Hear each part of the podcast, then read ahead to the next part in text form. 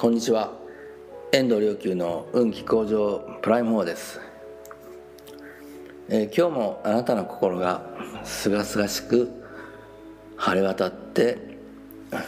ワクワク嬉しくなるようなことになることを願って本話を配信したいと思います、えー、無料儒教が始まるあのお釈迦様の説法の座にどんな方々がいらしてたのかっていうシーンですね。これがもういよいよ最後の一文となりました。まあその菩薩た菩薩の方々っていうのは、えー、まあちょっとここでおさらいすると、えー、あの求められなくても自らこ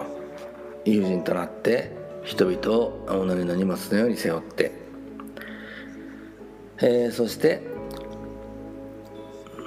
まあ、大いなるあの大悲の心慈悲の心を起こして、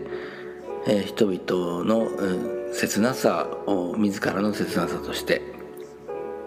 まあ決して傲慢にならずねあの、うん、高校息子や娘が、えー、父や母を見るように人々を見るんだというそういう人たちですね。でもあの人々を自分の中に見る自分として見る。でなお、まあ、このこれがおさらいですね。ざっと。そして次に行くの最後の文がもう全ての修行の、まあ、功徳を、えー、全部すべ全部全てですね彼岸にこう渡してしまいなしまう。それであのそれによってあの仏様方のこう無料の功徳を得て知恵が、まあ、聖なる清らかで明らかになること明らかになってるとこと、まあ、これがもう考えることもできない、えー、ような深遠なことであるという文なんですけどね。これでもよく出てくるんですよね。この修行のこうこう結果を、まあ、浄土に、えー、振り向けるとかね。えーまあ、今回ここで出てきたのは「まあ、彼岸に渡せ」まあでも彼岸悟りの世界まあもう浄土まあいろんな呼び方がありますけれど実を言うとこれよく分かんなかったんですよね。えー、あのどうしてまたその修行の功徳を浄土に振り向けるんだろうみたいな生きとし生けるものにこう振り向けるというのであればあの理解もちろんそういう気持ちでやってますので分かるんですがなんで上手に振り向けるんだろうなというところが結構謎でしたね。で今推測するにですねこれはまあ仏教っていくつかあの俺この教えはヒンズー教とは違うんだっていうかアンチヒンズーみたいなねな部分が、まあ、あるんですけどね。例えば、えー、三法印の中のあの三法印ってのは3つの法の印と書くんですけどこれこれがあったら仏教でこれがなかったら仏教じゃないよっていう最低限の、条件といいますかこのもうここから始まったんですよね仏教はね。お釈迦様の教えは。そう言っても過言でないぐらいの内容なんですが処方無我じゃですよね、えー、つまり一切のものは独立していないということなんですよね。それが諸行無常か。一切ものは移り変わっていくという。実はこれねこのこれ最初の頃のあの法案にでこれについてもうすでにお話ししてるのでもうやめようかと思ったんですけどもう一回ちょっとおさらいで言うとですねまあその時はもうちょっと詳しく話したんですが要するにヒンズー教の中のえこの輪廻転生というものはアートマンっていうなんか自分の自分の中に魂として個別な永遠のものがあってそれがこう輪廻転生していくっていうのがもうヒンズー教の、まあ、アートマン説。えー、なんですがこれに対してお釈迦様はですね まず独立的存在はない。それは幻想であると。そしてそれが継続するっていうのも幻想であると。つまりまあ継続っていうのは瞬間ごとにこう消えて瞬間のごとにまた生まれてくるんだというところです。まあ詳しくはもうすでにもうちょっとその時は突き込んだかもしれないのでもうこれ以上はお話、えやめときますけれど。まあ要するにこのアンチあのヒンドゥイズムがここにあるんじゃないかというのはなぜかというと、えーまあ、まあ、ヒンドゥー教っていうか、まあ、神道もそうですけどまああのアニミズムという要素が強いわけですね。ですからあのこれをここに触って願い事したら、うん、商売繁盛するとかね、まあ、あのヒンドゥー教のガネーシャっていうゾウさんみたいな神様は商売繁盛の神様。でこれも神道の中にの神様もまあ毘沙門天なんかまあ有名ですけど例えばそういった神様はもうヒンズー教のラクシミから来てるとかね。でやっぱりそういうふうに、えー、神様のことこのあの仏像の、ここに触れたら自分の体のここ良くなるんだとかそういうの減税利益的なアニミズムというのをこういかに排するかっていうところが一つお釈迦様の思想の中にありましたんで俺たちはそういう減税利益を求めてるんじゃないよという、うん、つまりイメージを変えたら現実は変わるわけですしカルマを変えたら未来も書き換えられるわけですね。でそのための修行視点であってイメージも変えずカルマも変わらずにここをこうしたらこうなりますっていう的な減税利益は全く否定してるわけですよね。だからもうそちらの方が急務であると。もう全部悟る修行の効果は彼岸の霊的レベルの方にまあ、振り向けるんだと。それによってもう諸仏の無料の功徳を得て知恵が聖なる知恵が明らかになった方がよっぽどいいわけですよね。実際に魚をあげるんじゃなくて魚釣りの仕方を教えるっていうんですかね。でこれを「思議べからず」って書いてありますね「思議べからず」っていうのは、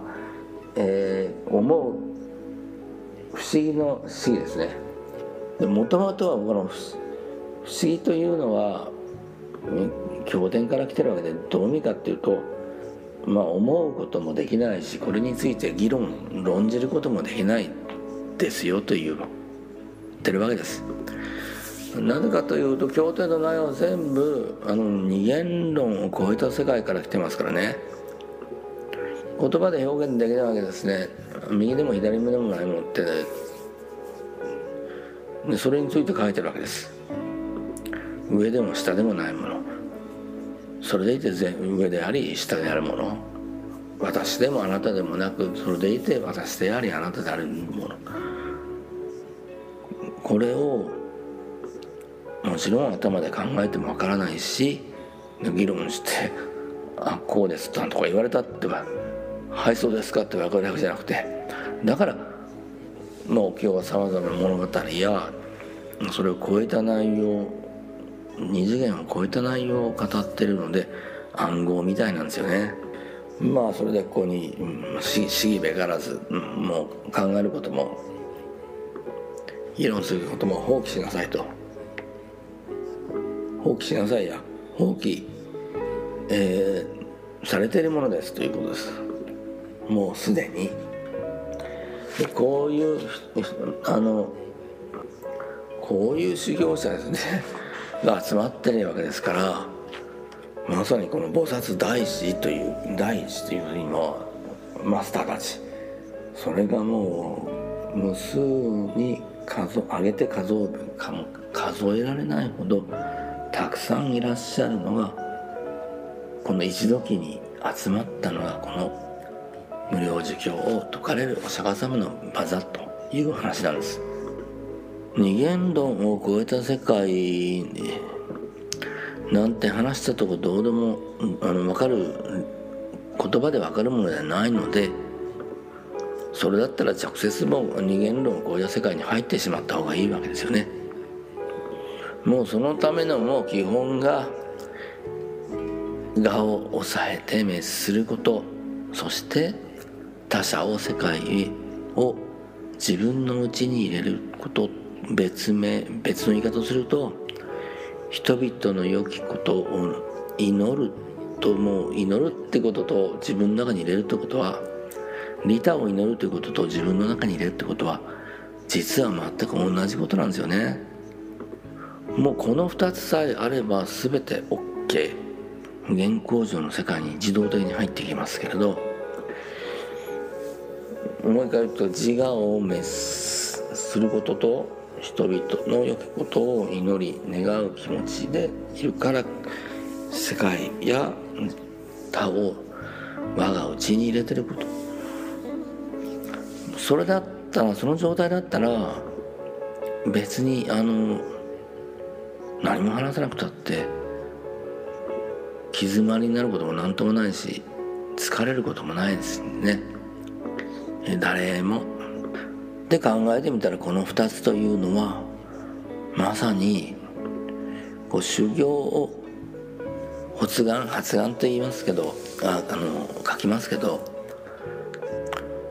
そういった願いを使用したいっていう願いを起こす。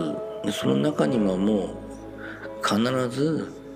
自我を滅したいっていう自分をこう消したい。どうして消したいという気持ちが現れるのかというとそのじエゴ。でエゴの一番根本は自己存在を自己を自己として認識すること。いやつまり自我を自己だとして認識することが、まいわゆる間違った認識なのでこれを滅するという自分を超えることというそういう願いですよね。それからもう一つは人々を人々の幸せを願い人々が悟りに入ることを幸せになることをならさしめたまえたまえー、ならさしめたいという気持ちこの2つですよね。まさにここが、まあ、道元禅師があの説かれたもう史上サイドの心とそして、えー、自我滅却の心と。これ基本中の基本。それでこうに人間が幸福になるというのは人生が幸福になるというのはこのね、えー、我の働きカルマがある限り我がある限りカルマがありますし放置その我我を抑制して滅してしまえば自分がコントロールがする側なんですけどそこに至らないと英語にコントロールカルマにコントロールされますのででそこに応じた邪気が生まれて発生してそのその邪気に応じた世界がで未来ができてしまうので幸福な人生を作るっていうのは本当に至難の技というよりもねまさに、えー、このこのこの2つの願いを持って生きる以外ないんですよね。そしてそれを実践する以外に、えー、ぜひあなたも自我を滅しそして一切の人々の幸せがもう無意識無意識化するぐらいあの徹底的にこう祈りを深めていただき、まあ、ぜひともあの人生の幸福というのをクリエイトするあの人になっていただけますように。